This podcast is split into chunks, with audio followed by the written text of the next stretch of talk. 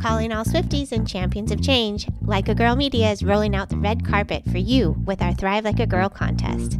We're all about celebrating powerful women leaders who inspire us to dream big and push boundaries. And who embodies that spirit more than Taylor Swift herself? Here's your chance to see her live in concert. We're giving away two tickets to Taylor Swift's show in London on Saturday, June twenty-second. Imagine being part of the magic, all thanks to Like a Girl Media. Entering is easy. Subscribe, share, and show us which episodes inspired you the most. Visit our website or check our social media for all the details. Don't just dream it, be it. Thrive like a girl and make this summer unforgettable. Contest opens globally, void where prohibited, must be eighteen or older to enter, no purchase necessary. Subscribe and share with hashtag ThriveLikeAGirl and tag us at likeagirl underscore media for entry. Unlimited entries means unlimited chances. Winner chosen at random after contest closes May twentieth, twenty twenty-four. We'll be notified via D M. Make sure your profiles are not private. Check full rules on our site. This is your shot to see Taylor Swift live. Don't miss it. This episode is brought to you by Chirpy Bird, Incorporated. C M S's Merit-Based Incentive Payment System, or MIPS, is super complex, and if clinicians ignore the program or perform poorly in it, it can result in a hit to their revenue and reputation. Chirpy Bird is proud to say that more than ninety-five percent of its clients are exceptional performers in MIPS, meaning they've maximized the score that directly translates into their Medicare reimbursement rate. Chirpy Bird offers their audit-proof services to practices of all sizes through an affordable monthly subscription that includes unlimited access to a regulatory expert who guides them in knowing what data to track, how to create workflows that make capturing that data easier, and ensures that they submit it all to C M S on time and performing at its best. Contact Chirpy Bird today or learn more at chirpy bird inc dot com. That's chirpy bird inc dot com.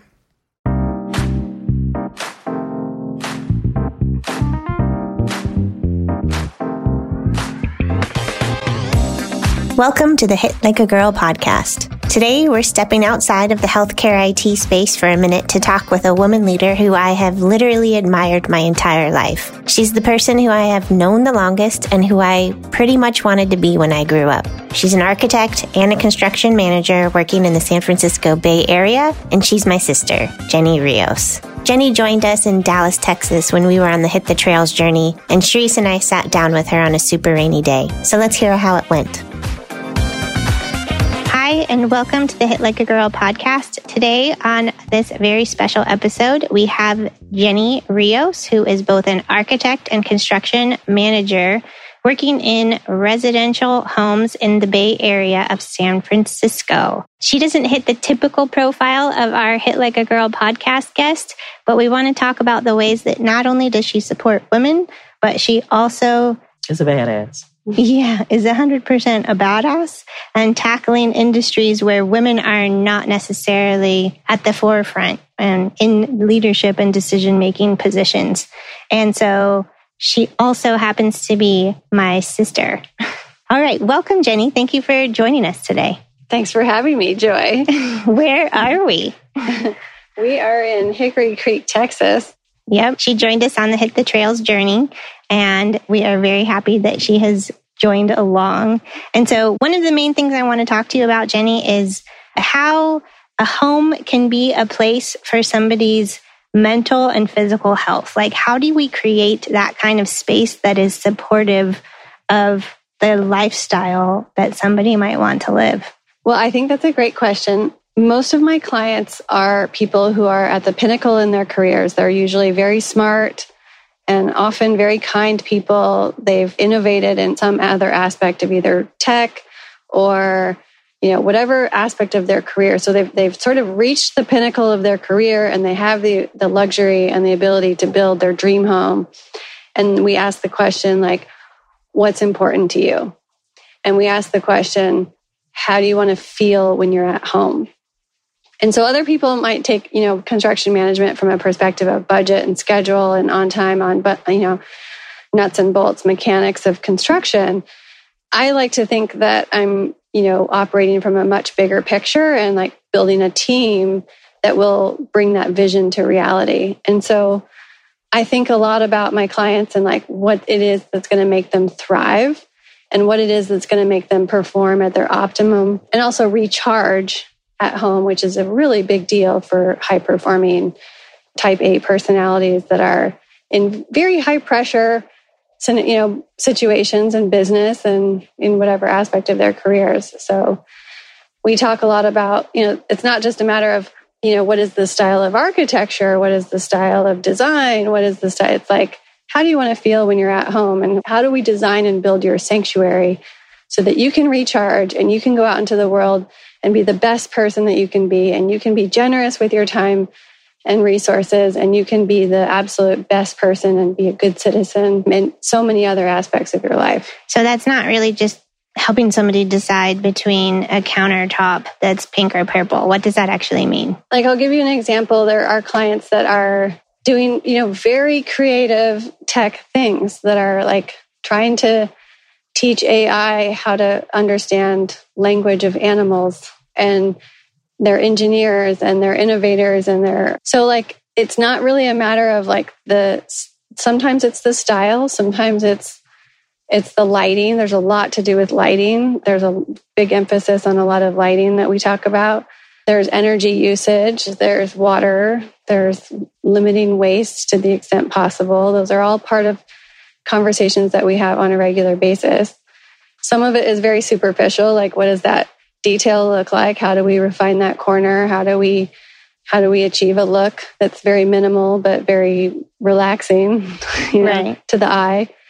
There's a lot of, I mean, the, the type of conversations that we have in our business is is pretty wide spectrum. But outside of work, home is this place where people spend the majority of their time. So I'm sure it contributes to their mental health to a degree, right? Mm-hmm. I always start the conversation with clients with what's important to you. And it's an open-ended question, and it's intentionally intended to bring clarity to what's important. So I design every project around their goals and priorities. For some clients, it's family, whether that's an older generation or a younger, or they have children. For some clients, it's it's a gathering place. And so it's like, what's going to stimulate conversation? What's going to make people feel comfortable? Whatever that, so it, it it always starts with what's important to the client. That's like baseline. Yeah. And then beyond that, it's it grows from there. So I really want to get into this with you, um, Jenny. Um, thing that fascinated me about your company is that I actually do see in it something that I don't see in other companies of the same venue, that you really do educate your clients. And if they're building a home, I think it's the type of service someone needs. So I'd like you to talk about your ideas around sustainability. One of the segments you did, um, I found myself studying it and going to change the hood in my kitchen because I thought, hey, um, we got to protect the environment and it would be the smart thing to do. And I got that from one of your segments in a way that I had never, it never been presented before. So can you tell me your ideas around sustainability and, and why you chose that particular um, subject? Well, to be totally candid, it's actually relatively new to my business. Like, it's not something that I, I mean, I wish I could say it's been always on my mind since the beginning of my career. It was always like a, a bonus subject. And I'm, you know, at twenty years in into my career, I'm starting to think about like, how can I incorporate this as part of the new norm instead of it just being an add-on or like something that's just available to elites, you know, people that have the resources to design a net zero home. Like, yeah, if you have ten million dollars, you can have a net zero home, but the great majority of people don't have those resources, and how can we make it more accessible to more people? So actually, I worked with sustainability concierge Friday Apelaski, and it starts at home. So I started like re- sort of evaluating my own home. I live in a hundred-year-old house, and I was like, our energy bills, like we have a ton of plastic, we have old light bill, light bulbs. Like, what can we do to just improve the overall energy and reduce the waste and chemicals that are harmful to the environment and to our health, our physical health? And I started just educating myself in that way. So that was sort of the first step. I was like, I can't start telling other people what to do when I don't even, I haven't taken the steps to do it myself. So I'm still at the very early stages of my journey. And it's something I look forward to growing in my business and like really offering to clients as like a as a, like if you sign with me, you automatically get a, a sustainability component to your project planning, whatever that is. What were some of the things that you learned from your connection with Friday? Because I know that you incorporated a lot into, like, around Christmas time, like you had a whole gift package of people, of things that you cared about that would be good for the environment. Can you talk about what was included in that? Well, I signed with Friday for the express purpose of educating myself. So I said, we met like once a week for five weeks for, you know, I think it was ninety minutes, and we educated, you know, just like, what are the ways to be more sustainable in the home? So it was like, most people aren't having this conversation, and myself included. So I was, you know, just took a hard look in the mirror and just decided, what can I do? And I think what really kind of was a pivotal moment in my thinking was that climate justice and sustainability is actually part of racial justice. Mm-hmm. Like that, I think, was a big eye-opener for me, because I realized most of the people that are suffering from the environmental impacts are people that are poor, basically, in the lower socioeconomic category. And I was like, like, this is like a double hit to people. So I was like, it's not just my privilege and, you know, I have the time and resources to educate myself. Not everybody does. Like, what can I, what can I do to double down on my investment? I, I obviously, I went through my investments and my portfolio and like really started to do an audit on myself and like, you know, where I'm investing my time, energy, and resources, and how I can fold that into what I'm already doing and make right. it better. Yeah. But some of the things that, and I'll speak because I was the recipient of one, and one of the things that was takeaway was laundry detergent sheets instead of the big plastic. Oh my gosh, and the, the fact that we have like a big plastic jug that takes ten thousand years to decompose at least, filled with blue liquid just to like wash sixty-four loads of laundry was like blew my mind. It was like, it never occurred to me that the Tide Pods plastic container like multiplied times all of the people and all of the laundry. I was like, oh my God, I'm kicking myself that I didn't even consider this sooner. Yeah. So I was like, okay, we're going to switch to these sheets that, you know, that basically they're just, it's amazing. Like they don't come in plastic. They come in a, it's like a little laundry piece of soap that dissolves in the laundry and it's done. And it's, my recycle bin has been cut in half. My water bill is, I mean, I have tons of like rewards that I'm like, I'm kicking myself for not doing this sooner. It's yeah. like such a no brainer. But the, they're not available at very many places. I mean, it's a tear off laundry sheets that you put in for, for each load of laundry. It comes in a cardboard box, but I've never seen them before. No, the ones that I buy are from Canada, but there's plenty out there. Like you don't have to, I buy like four hundred loads at a time. And, you know, I'm I'm all set for the year. So if anybody wants them, let me know. But I, I go to I go to True Earth and I just, you know, I just, I buy a bunch at a time and I'm like, set it, I'm done. I don't have to buy laundry soap. Right. Again. But you've definitely made a change in your laundry detergent and also cleaning supplies and yeah. soap in general, which is yeah. just been basically the harping on plastic as the waste and what, how long it takes for those to biodegrade. Yeah, like I, I had, I mean, Friday helped me. I had like something ridiculous, like over forty different types of cleaning products in my house. And so I just, I boiled it down to one product, which is still like a B plus on the spectrum in terms of like, it still comes in a plastic bottle. You can get something that's similar. And, but it's like, I use it's a concentrate. So you, I use it for hand soap. Like I'm not buying a fresh bottle of plastic bottle hand soap every time. And we have three bathrooms in our house and we're home all the time. Right. I wash my hands a thousand times a day. It feels like I'm like every single time I replace the hand soap, I'm putting a plastic bottle in the landfill. I know. It's like heartbreaking. It so, can yeah. be really overwhelming. So I love the fact that not only have you taken it on for yourself, but you're finding ways to incorporate it into your work so that you can kind of spread the knowledge. Yeah. So right? Then I sort of woke up and I was like, okay, if I did like the conventional way of doing it before, and I made these simple swaps at home, like what's the construction equivalent? Right. Instead of doing the conventional construction methodology, what is the green swap, right. for lack of a better term. So, for example, you were sharing with me earlier that you have a project that's coming up where they're going to tear down a home, essentially, and now it's your job to find a place for all the resources within that home. Well, that didn't, I mean, they like, didn't ask for that. They said, our home is going to be demolished. We're going to build a new home. It's, you know, fifty years old.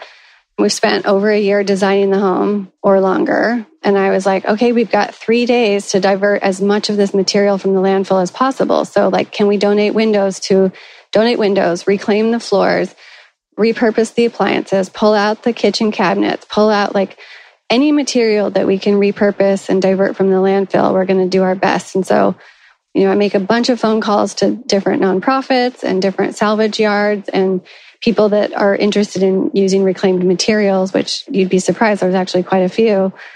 And I was like, okay, I've got exactly two and a half days from the time the tenants move out to the time that we start construction to basically like pillage this house and get as much material out of that house and divert it from the landfill. And clients didn't ask for that, but they were like, that's being a good human and a good citizen. We're thrilled that you're doing it. Thank you so much. And it's, you know, it feels really, it feels a lot better than just putting all that waste in the landfill. That's great. I also really admire the work that you're doing to make a conscious effort to support women within your organization. Can you kind of talk about your vision in working with women and doing business with women and sort of creating the reality that you want to see in the future? I've just been very strategic about finding women that I enjoy their, you know, intelligence, and I respect and appreciate their business strategy and business work ethic. And I'm going to invest in those businesses. So similar to how I invest in my portfolio and how I invest my time and energy very strategically, I've done the same with, I'm not going to do business by and for great people. So I'm strategically um, reaching out to women that are have similar core values and, you know, building the next version of whatever construction is, you know, like instead of doing the old dog conventional methods, like let's, Let's create something that's more interesting. Right. So what's the future that you want to see? I'd like to see more women in construction. I think that there's value in having the big picture, the intelligence, the effective communication. Like I have a couple younger women who, whom I mentor, and it's surprising to me that they say, I can't believe the dysfunction that I see in the industry. And all of this could be solved with better planning and better communication and just better systems. And I'm like, welcome to my world. Like I've been navigating this for my whole career, and it's just heartbreaking because it could be so much better. But it's just this like old thinking of like, oh, it's just a broken dysfunctional system, and this is construction, and it has to be this way. Because this is how it's always been. Because this is how done. It's always been. And that's just, I don't subscribe to that at all. Like I, I, I, actively reject that thinking. Another thing that really impressed me was that you actually, the things you apply to your business, your B two B strategies, you also do in-house. You have a, lot, a very heavy, a female-heavy team, and I've seen how you will do things from suggested reading for them, but also empowering them to do their own portion of the job you give them to do. Is that a deliberate strategy to have that many women there, or did it just work out organically for you? Oh, no, it's intentional. I mean, I love amplifying women in business. Like it's it's a hobby of mine. Yeah, I just think it, it feels much better giving my money to like hardworking, smart women. And it's it's nothing against men. There's a lot of great men out there. That's not the point. It's just I think that women are overdue. Like smart business women are due for for some, you know, to get some some love and some attention. And and I think, you know, nothing's perfect, but I'm continuing to, I really want to empower and amplify women who are who are deserving. I feel like we might be related. yeah, maybe. yeah. yeah. I feel like you were one of the first in the um, construction industry, even architectural industries, who took a stand on the Black Lives Matter um, incident. When I saw it on your website, I was like, yeah, you go, Jenny. How did you come up with your strategy? Did you consult your team? Or that was not a strategy. That was just me waking up to my privilege and realizing like I had a lot of shame around that. And it really took me like a solid month of just feeling really embarrassed and shameful that I had not been a better advocate and a better ally for my whole life, and that I had been, frankly, irresponsible about helping Black people. And, you know, I don't have very many Black friends. And I was like looking in my community of Black people, and I was like, oh my God, it's an endangered species in my little industry, my little swimming pool of luxury residential. And I just, you know, that was me just going through my process of waking up and realizing I have more to give, and I can do more, and I can be a better citizen. And, you know, it started for me, I, I was like, what can I do? I can volunteer, I can donate, all those things. But what I decided for me was to do an, a personal financial audit of where I spend my money. And I reinv- I took my entire uh, retirement portfolio and and moved it from Ameriprise to another organization, and was very specific about the requirements of where my money is invested. And of course, I wrote a bunch of letters. And I um, wait a second. Weren't you the number one letter writer for? I did. What was what? Like, how many did you and the family end up writing? And for we wrote a thousand sixty-four letters. That's to be applauded. Right? Yeah, but what were the letters? What were they for? I was just to improve, you know, the voter turnout in swing states of Texas and Arizona, and I mean that was that was a separate set of letters. But like, I did write a lot of letters to where my investments are. I just didn't want to invest my money in corporations that didn't have a diverse board. You know, like Ameriprise, as an example, had twenty-three executive leaders, only three of whom were women, and only one was like the token African-American guy. And when I reached out to, I think, Joe Cacciaccio and said, hey, we can do better. And his response, you know, he gave a very thoughtful response, but it still wasn't good enough. Like, I just felt like it's not good enough. Like, I understand, like, I appreciate you writing back, good, you know, token gesture, but not enough. I'm moving my money somewhere else. Yeah. And so I just, you know, I had spent like ten years investing in, you know, Wall Street in organizations that were sort of mediocre at best. And I was like, why am I investing my money in mediocre? Like, why am I not asking for my money to be invested in smarter technology and more sustainable products and companies that are willing to invest in, in values that I agree with? Like, that really was kind of a moment for me to just be like, I'm responsible for this. Like, I've been asleep at the wheel. I've been ignorant to these issues. And so I need to do better. And so that's what I did. You sleep better at night now? I sleep a lot better, and my portfolio performs a lot better. Really? It does. That's great. Yeah, I'm up like, I don't know what the percentage is, but it's a lot more than it's performing a lot higher than it was before. That's great. Yeah. I think the the important thing, what shows up for me, is the reach you have by just doing those um simple things.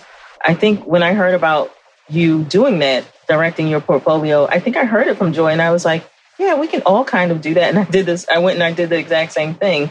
And it was very important. I was like, to be deliberate about um, how we invest, particularly as women, where we say our money goes, because we make so many of the decisions in the home and in healthcare and in these different environments, but we get none of the say. And the way we can say is by using our resources, our money, our voices to change the way things are. And one hundred percent the whole decision to change my investments came from your idea. Oh, that's so great. I'm so thrilled. Yeah. And a lot of people, I'm like, I'm willing to share my spreadsheet. Like, I'm willing to show you what my requirements were if that's meaningful for you. But when I interviewed new financial advisors, I interviewed like eight of them. And I was like, these are my requirements. And they're like, I mean, we had several discussions, but I was like, these are requirements. These aren't nice to haves. These are requirements. Right. Non-negotiables. Yeah. yeah. Mm-hmm. And they were like, we don't have that person that can help with those right away, but we will find that person. And they, it sort of like forced them to do better. And they're, and now of course they're like, we have other clients asking for what you're asking for, which impacts Wall Street and impacts decision-making and impacts money and power. Mm-hmm. And so, I, I mean, I'm not out of the woods yet. I'm not done yet, but I think that's the first step. Well, I think you've also been very deliberate about who you want to do business with and what your values are. You've been super upfront about them. They're out loud and proud on your website. And has that changed your clientele? Has it changed your the return on your business? Like, have you has it impacted you either negatively or positively in your business? And can you speak to that? I can't speak to like if it's attracted. I mean, I think that like attracts like for sure. But I think, I don't know when it was. It was probably a couple of years ago. I just made the decision, like, I'm going to work for smart, kind people. And that's how I want to use my time and talent. Like, I don't want to wake up every day and build a house for a complete jerk. Yeah. So once I got clear about that, it was, I mean, I love my job. I love the work that I do. I will work really hard for all of my clients. I feel really good about my work. And it just makes me perform at my best, right? Like, I I don't have a B game, you know? So it just, it makes it that much more rewarding. And so, like, yeah, I could I could do almost whatever I want, but my choice is that I work for smart, kind people and take it or leave it. Like, this is who I am. I mean, is there a litmus test? How do you decide? Like, we we do a little bit of checking on our clients, like not a ton, but we look at like where the, what their contributions are, if they've done any philanthropy, what their litigation history is. We pre-qualify. We ask. I mean, I don't just sign up with just anybody. Like, I I definitely. I'm interested in, in knowing the, it's a relationship. Like, I'm not going to be in re, the same way I wouldn't be in relationship with an abusive partner. I'm not going to be in relationship and um, with somebody that doesn't share at least some of my core values.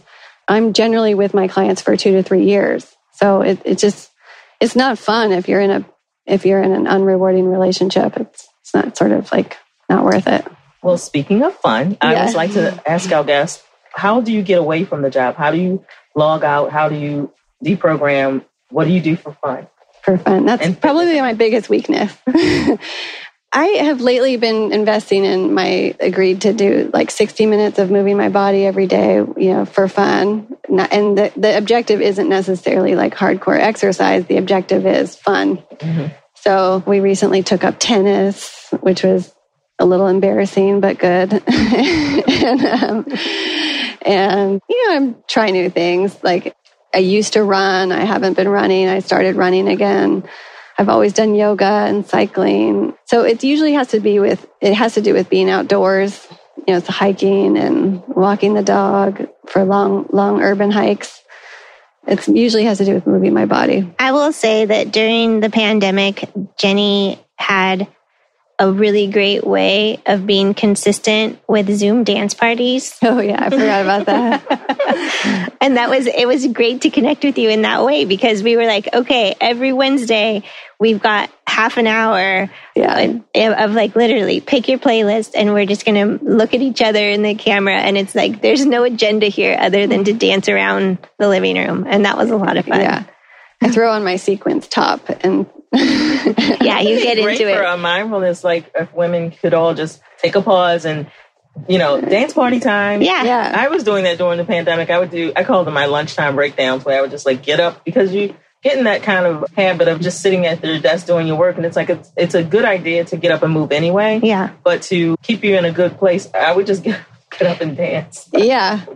Well, I mean, I think that's the most fun. And I get a lot of joy out of walking and talking with women leaders and people. Like, that's kind of my new thing. And just like you guys, I'm like, let's take a walk. I like doing big picture mm-hmm. hikes and walks. And, you know, that's some of my best recharging and brainstorming. Well, I will finish with one last question, which I like to ask all of our guests. It's based on the your career path and the lessons that you've learned along your journey, is there anything that you could share with our listeners around challenges that they could perhaps hopscotch? Is there anything that you have learned that you could that could be a takeaway that somebody else doesn't have to face that challenge? I've done a lot of self-development, I guess. I've you know read a lot of like I've pushed myself a little bit. I've I've I think. Some of the most impactful things I've done is I've hired leadership coaches to push me and to really like challenge my thinking on things. And writing down my goals has been a big deal. Like, right, you know, like being very like holding myself accountable to whatever. And like, doesn't mean that I don't, that I accomplish everything or that I don't shift or, you know, shuffle or make changes, but I've been very deliberate about a lot of things. And I've have not been afraid to ask for help. And I also like consider the source. Right? I don't just ask for help from anybody. I'm very strategic about whom, whom I ask help from in that way. Those are probably some of the things that I have benefited a lot from. There's more, but those are the main things. Okay. Well, I benefit from having you as a confidant and a sister and probably my best friend. Yeah. So thank you for joining us today. And thank you for making the effort to be part of the Hit the Trails journey. And thank you for the change and just for being who you are in the world and showing up the way that you do. I'm so proud of you, Joy. I'm so proud of everything that you do and your contribution. And it's really something special. And I don't take it for granted at all. So thank you. Thank and you, you too, Shereese. You're badass in your own right. But thank you so much. Thanks for having me.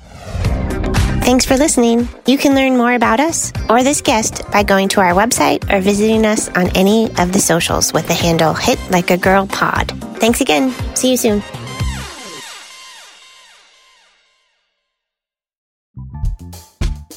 Hit Like a Girl podcast is a proud member of the Health Podcast Network. One thing I love about working with them is that they're mission-driven, which means that they're dedicated to featuring authoritative shows, hosts, and guests who take on the tough topics in healthcare with empathy, expertise, and a commitment to excellence. If you're looking for bingeable content related to the healthcare industry, they've got more than eight thousand episodes on demand waiting for you. From professional development, the patient voice, digital health, innovation and entrepreneurship, and of course, health I T, they've got you covered. So this is your official invitation to check them out at health podcast network dot com.